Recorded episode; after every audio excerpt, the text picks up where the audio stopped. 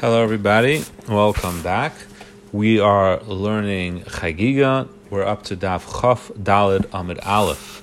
So the Gemara is in the middle of a question. The Gemara had brought down that Chanan says that the halacha that our Mishnah says that a kli mitzaraf masha betoicha of a which means that a keli that has uh, many small pieces of, let's say, um, barley, let's say, for example, and typically, if you were to touch one, so that one becomes tame, and the one next to it becomes the second tame, you know, but then it ends.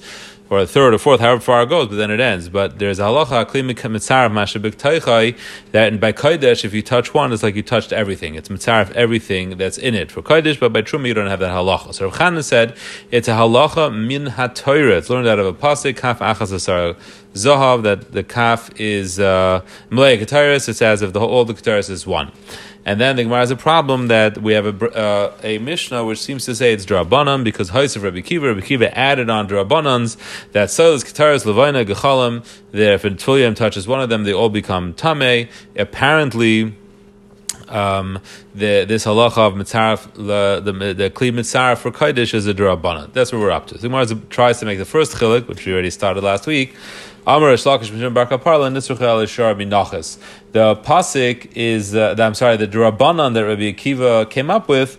That chiddush of the drabanan was necessary for shir minachas. Why was that? Because the raisa tzarch l'kli akli mitzarfai minatayra only something that needs a kli, which means like a kachim, which still is undergoing the avodah process so it needs to be in a keli. That's how you do the avodah. So then the halacha is a kli mitzarfai. So the kli is mitzarfit, and minatayr, if you touch one, it's as if you touch the whole thing. She'ain kli, but something which is already finished with its avodah, like shara minachas, you've already makriv the kaimets, and now it's meant to be eaten, so it doesn't need to be in a kli sharas anymore. So she'ain kli and a kli mitzarfit. Once it doesn't need a kli, even if you put it into a kli, it won't be mitzarfit.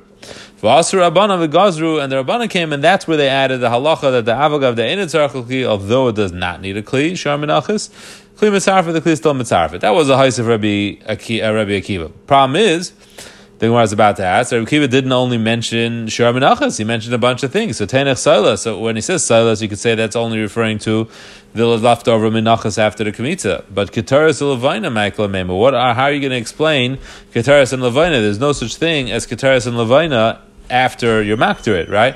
Uh, and Levina is in a kli, and then you makter it, and it gets all burnt up. That, they, they, there's no, nothing left over after you're done. So Behechrach, when Rabbi Kiva mentioned Kataras and Levina, he's talking about before Akrava, when it needs a kli. And still, he seems to say it's only Drabanan, that the kli is mitzarefit. So that answer falls off. So Michael Meimer, Amar Rav Nachman, Amar Rav Baravua, another answer. Kagoin Shetzavran. Uh, I don't know why the Gemara doesn't say Ella. Usually when the Gemara um, the Gemara has to come on to an answer, unless Rabbi Rish Lakish's answer remains true, because we don't have any reason to say he's wrong, it just doesn't cover all bases. So Rav Nachman is adding, perhaps they're both true. That's why it doesn't say Ella. So anyway, Rav Nachman, Rav Baravuk, Savran al Gabi Tabla. We you uh, piled up the kataris not in a keli, you actually took it out of the klisharis and you put it onto a flat surface, a kartabla, which is a keli, but it doesn't have any, uh, it doesn't have any klikibul, it doesn't have any space to to uh, contain. So daraisa yesho tech mitzarav. Minatara only a keli that actually has a, a compartment to be mitzar. It could be mitzarav. Ein if it doesn't have any compartment and mitzarav. V'asur abanan v'tiknu davagav the ein misakin that even on a flat thing like a kartabla piece of leather it's still mitzaref, and that is where the drabanan is necessary. So Rav Chanan remains that the main halacha of our Mishnah, that kli mitzaref mashav kodesh is an is a deraisa halacha. It's a deraisa halacha. And pligid Rav Chanan Rav Chibra. Rav Chanan, who is learning that our Mishnah is a deraisa halacha, that there is a tzir of kli for kodesh for tumam and atayra, disagrees with Rav Chibra Abba. Dam Rav Chibra Abba, Am Rav Yechanan. Me'edusa shor Rabbi Akiva Nishas Mishnah Zu. Our Mishnah that says that kli is mitzaref mashav the kodesh is all based on Rabbi Akiva's edus, which we've already demonstrated is a drabanan. So he says that everything that Amish is talking about is all based on that that uh, claim that Rabbi Kiva made that Kli Mitzarav Masha B'toichai, which was a, which was clearly a Drabanan claim. So the Rabbi Yechanan, Rabbi Chib Rabbi Yechanan learns that everything in our Amish is Drabanan, and there is no Daraisa of Tziruf Kli.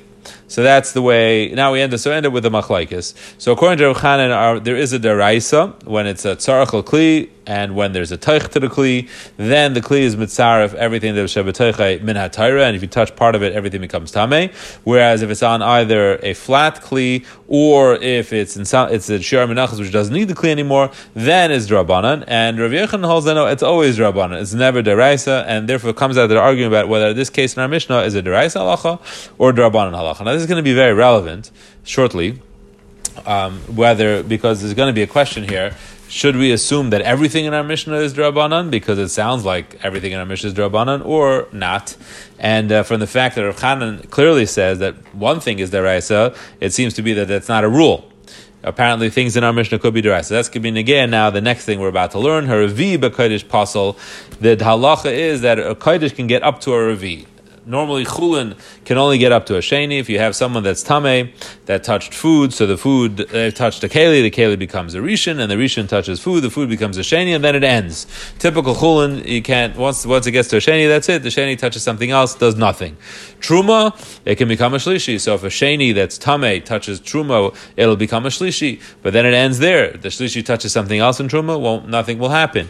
And kaidesh can become uh, a ravi as well. And again, I, I explained this before before, but the terminology is important. When something is tame and has the ability to make something else tame, for example, by chulon, a rishon, right? So a rishon is uh, tame and has the ability to make a sheni, so it's called tame. The sheni, as far as chulin is concerned, we don't usually refer to it this way, but as far as chulin is concerned, we would just call it pasal because pasal means when something is tame and can't make anything else tame.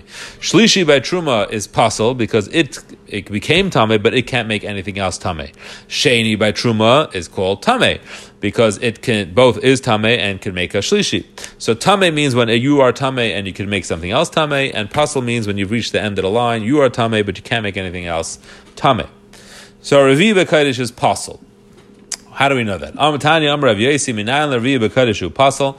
How do we know that Ravi B'Kodesh is possible? V'dinu it's a Kavachaimer.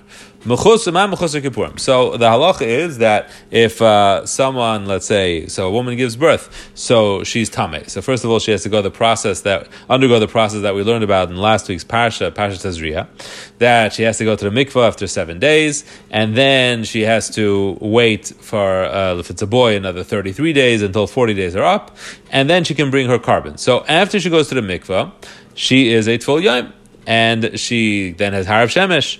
And after you have Tvilas uh, and Harav Shemesh, it's a question exactly when the Harav Shemesh occurs, if it's the night after she goes to the mikveh, day seven, or if it's uh, after 33 days, she's a Tvilas Yom Aruch, it's called. But regardless, by the time it's end, it's all over, so she has done her Tvilah part, but she's still Kippurim, she still, still has to bring a korban. And even though for Truma, once you go to the mikveh, you're done, um, and Harav Shemesh, certainly you're done. But for Kaidesh, until you bring your korban, you're still considered Tameh. And if you eat Kachim before you bring your korban, you're, you're a Chayiv Karis, like someone that's Tameh that eats, uh, eats Kachim. So you're a Mechosik Kippurim. So, Ma Mechosik Kippurim, Shemutter B'Truma. Someone who just has to bring a korban, like this woman who still has to bring her, her korban to become Tahar. She's able to eat Truma because she's went to the mikvah, but Pasal B'Kaidesh, she's not allowed to eat Kaidesh. So you see, there's a level, at least in personal Tuma, where you're Tahar for Truma and you're you're for kaidesh. So there's another level beyond uh, uh, beyond uh, where truma goes, and typically a tvul yoim uh, has the status of a uh, sheni uh, because he can create a shlishi in truma, I believe. So we're looking, I guess, after Harav Shemesh is you're like a shlishi in truma, I guess.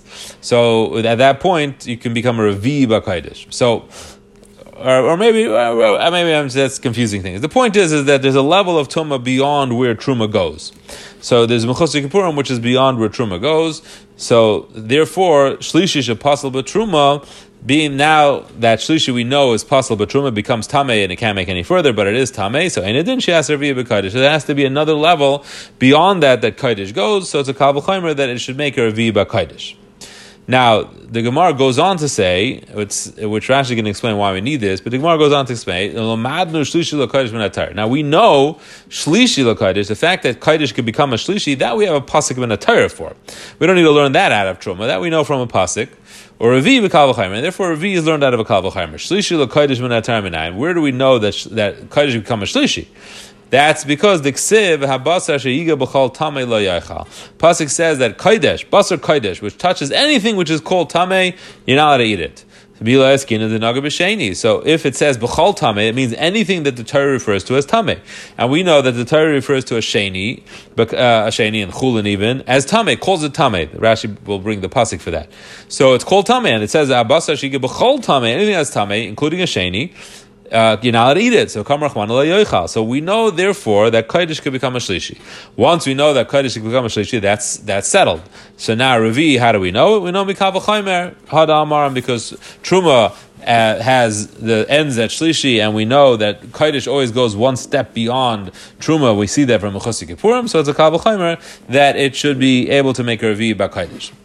So we're left with that Shlishi B'Kodesh is learned out of a pasik, and Revi B'Kodesh is learned out of a Truma from a Kaval Chaimer, that it should go one step beyond Truma. Now Rashi has a problem with this. We'll maybe we'll see Rashi inside in a minute, but outside, Rashi's problem is that uh, we have a rule, which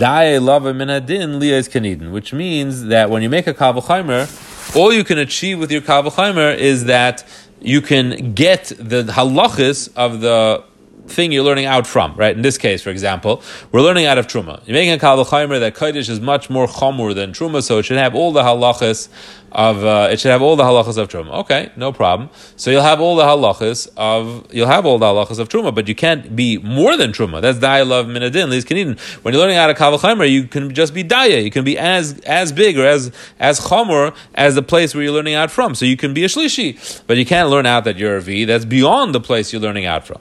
So Rashi has two answers for this. One answer is, is that first of all you don't make daya when it'll knock off the whole kavachaymer.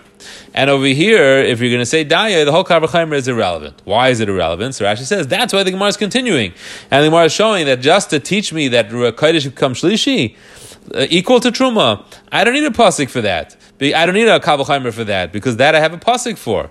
I have a pasuk that teaches me that Kaddish becomes Shlishi. So the only thing the Kabbalah can add is Ravi. So if you're going to say Daya, then the whole Kabbalah is irrelevant. We're going to knock off the whole Kabbalah. And therefore, um, uh, that, that, that's what Gemara says that to teach us that don't ask me this question of Daya because uh, Shlishi I know already, and Behechroch, the Kalvachaimer, is coming to add Ravi. That's the first chat Rashi says. Or Rashi says there's a man dharma that holds that even if Daya knocks off your whole Kalvachaimer, is the Gemara Baba Kama, even if uh, Daya does knock off the whole Kalvachaimer, we don't care. You still say Daya. So what are you going to do then? So Rashi says, according to that, Rashi says, well, it's a Durabanan halacha. Anyway, this whole halacha is a Durabanan halacha. So in Durabanans, it's okay. In Durabanans, you can do this. Now, here's a fascinating thing, right? Rashi just said that a Ravi Bakaidesh is a din drabanan. It's not a din deraisa, right? Now the Gemara is not mashma like that. The Gemara seems to be mashma that the is a deraisa. And Taisus quotes a Rashi in Psachim where Rashi says, I'll prove to you it's drabanan, Ravi Bakaidesh, because it's listed in our Mishnah, and everything in our Mishnah is drabanan, which kind of sounds like what Rashi's saying here right? Hani milas drabanan nenu lav deraisa. All of milas in our Mishnah are drabanan. And they're not deraisas. Rashi says towards the end of Dibra Maschal Ein Din. And Taisa says, what do you mean everything in our Mishnah is drabanan? It's not true. The previous halacha. Tziruf, Rav Chanan said is deraisa. So Taisus has that problem, and Taisus goes and gives a few answers to that. You can take a look. It's Taisus Dibra Maschal Minayim. But it's just an important point to realize that that's a, this is a very, very relevant uh, Nakuda over here about our Mishnah. Is everything in our Mishnah Drabanan or not? And Rashi seems to want to say that everything in our Mishnah is Drabanan, so much so that he is going to assume Reviva Kaddish is only Drabanan, even though our Gemara very much is Mashmitz Deraisa, and he's going to utilize that in order to answer this kasha, that what happened to the problem of Daya. So that's that's a very uh, important aspect of the of the Mishnah. The Taisus, I believe, um, I think Taisus before. Give me a second here. Yeah. Uh, Taisus on Daf Chaf Aleph Amid Beis, if you turn there, Dibra Maschal Besraisa assumed very pashut that Ravi Bekaidish is deraisa, and he had a proof from uh, he had a proof from a, a, a Taisus in Saita, and he's going to talk about it um, on, later on Chav Gimel Beis as well, not like Rashi. And as a result, he had a problem with the Gemara Chafal Beis that said that Basraisa, the, the the second, the latter half of our Mishnah is Drabanan. That's what the Gemara said over there. That the latter half of our Mishnah is Drabanan, and that's why we don't make a Gzeira by Chulin Shanas al Taras HaKadosh. So he says, what do you mean the latter half of our Mishnah is Drabanan? Revi Kodesh, that's not Drabanan, that's Deraisa. So the, that really is the source for our Rashi. When our Rashi says with the pashtos that everything is Rabbanan, he's really coming from that Gemara. That the Gemara said that Basraisa is le, there's nothing like it. Leslo drawer the tumah midaraisa. There's no nothing. Uh, t- this, this is not a tumah that's been a terrace. That's why Rashi assumes everything is Rabban. Okay, so just to go back to what our Gemara actually says, our Gemara had said that how do we know that Ravi Bakodesh is um, the Gemara said, because since Truma ends at uh, a- after you do Tefillah, and Kaidesh continues until you bring your korban, so you see you could be more Tame by Kaidesh than by Truma. So if so, since Truma gets to Shlishi, Kavachaimer um, Kodesh should get to Ravi, and the fact alone that Kodesh is Shlishi, that is learned out of a pasuk of Abasa Sheyiga B'chal Tame. And where do we know that a Sheni is called Tame? Rashi brings uh, that is from uh, Pasik. Kol asher yitma. That's uh, that's where we know that a sheni is called tamim and Okay, let's move on to the next piece of Gemara here. Um, Betruma im nitme. So the Gemara, the Mishnah said that if one of your hands are tame regarding truma, your other hand remains tar. Whereas by kaidesh, if one hand becomes tame, both hands are tame, and you have to be taivel both. Amar Shizbi b'chiburin shanu. So if Shizbi says our Mishnah is only talking about chiburin. Now Rashi explains that chiburin means that one hand is touching the other hand, and while one hand is touching the other hand, the tahar hand touched um, kaidish. Okay, so you have one hand that's tame, the other hand that's tahar. The hand that's tame is touching the tar hand, and the tar hand is touching kaidesh. So while it's touching, it makes the kaidesh puzzle. It passes the kaidesh, and that's where uh, that's what the Mishnah is referring to. But if it's not bechiburin, then you don't have this halacha. Now, Rashi explains what's pshat in this whole business. What difference does it make?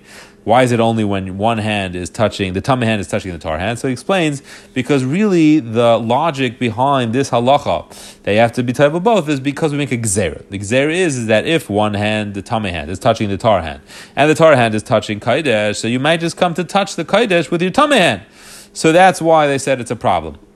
But once they're not touching each other, then they didn't have a problem, and your tar hand can be free, it can be free. It's tahar and it can touch kaidish.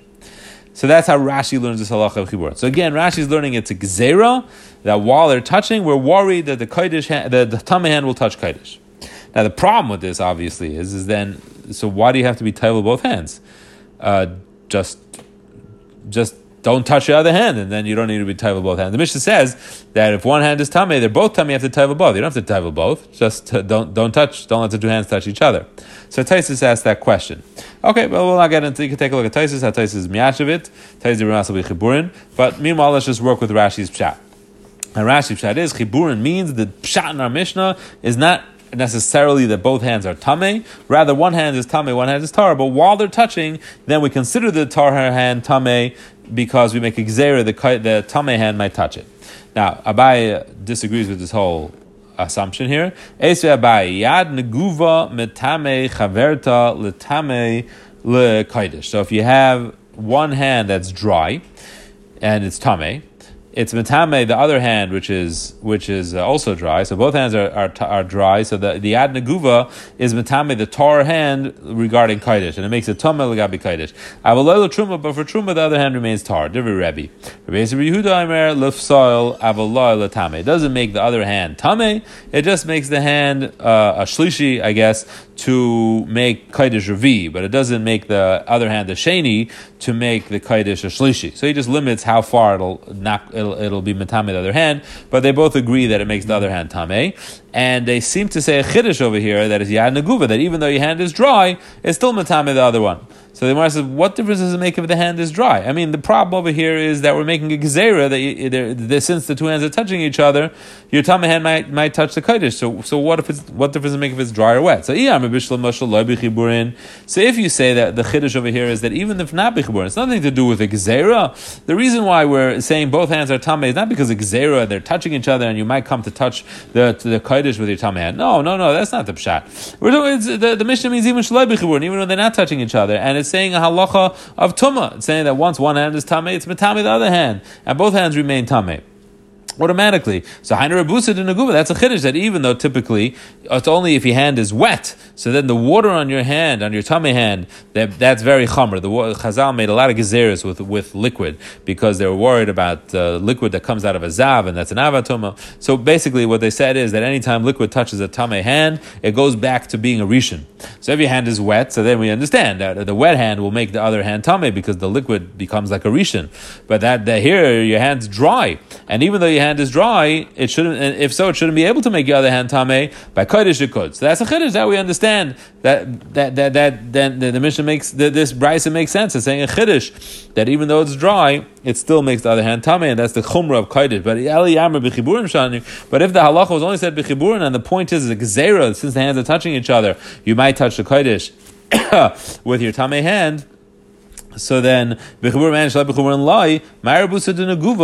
is the chiddush of naguva? This that shouldn't make any difference. So apparently, we are now chaylik on Rav Shizbi, and that's it. Now the Gemara says itmer nami, but really, what's going to happen next doesn't seem to have really any connection. So maybe we'll talk about that tomorrow. The, the question here whether you take out the word nami, you don't take out the word nami, how to explain it, so on and so forth. But meanwhile, this is a machlekes whether our mishnah is is the, the point is gzeira that your tummy hand might touch the the kodesh, and that's only if the two hands are touching each other. Or the point of our mishnah is that literally one could be metame the other one, and that's why it's a chiddush. Even though it's dry, it can be metame the excuse me the other hand. Okay, it's Hashem. Tomorrow we will learn Chavdalit Amid Beis.